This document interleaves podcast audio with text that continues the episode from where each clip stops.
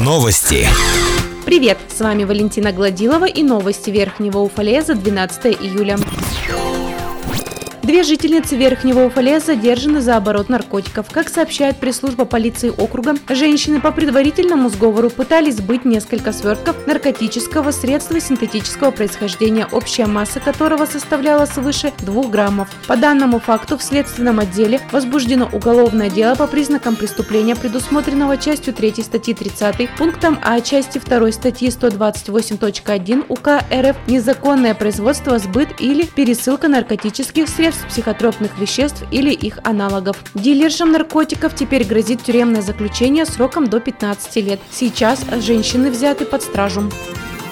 С 19 июля по 2 августа в трех микрорайонах Верхнего Уфалея остановят котельные на плановый ремонт. Работы будут выполнять на котельных ООО «Бриз» и ТЭК системы управления. Без горячей воды останутся жители Спартака, микрорайонов Центральный и Железнодорожников.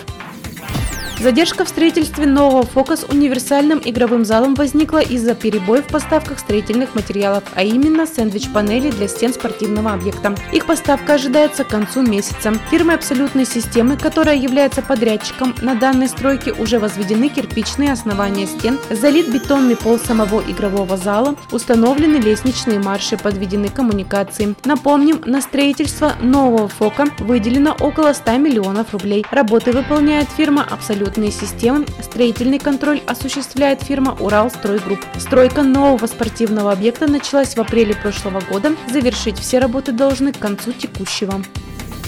Уфалейские пожарные будут защищать честь всего 8 отряда противопожарной службы на чемпионате области по мини-футболу среди сотрудников МЧС. Отборочные игры прошли в Кослях. В турнире приняли участие команды Кыштыма, Верхнего Уфалея, Кослей, Кунашака и Низипетровска. Игры проходили по круговой системе, всего сыграли 20 матчей. Победителем турнира стала команда 42-й пожарно-спасательной части. Второе место заняли пожарные из Кыштыма. Именно они в конце июля и будут представлять честь 8-го пожарно-спасательного спасательного отряда на областных соревнованиях по мини-футболу в рамках Спартакиады МЧС России по Челябинской области.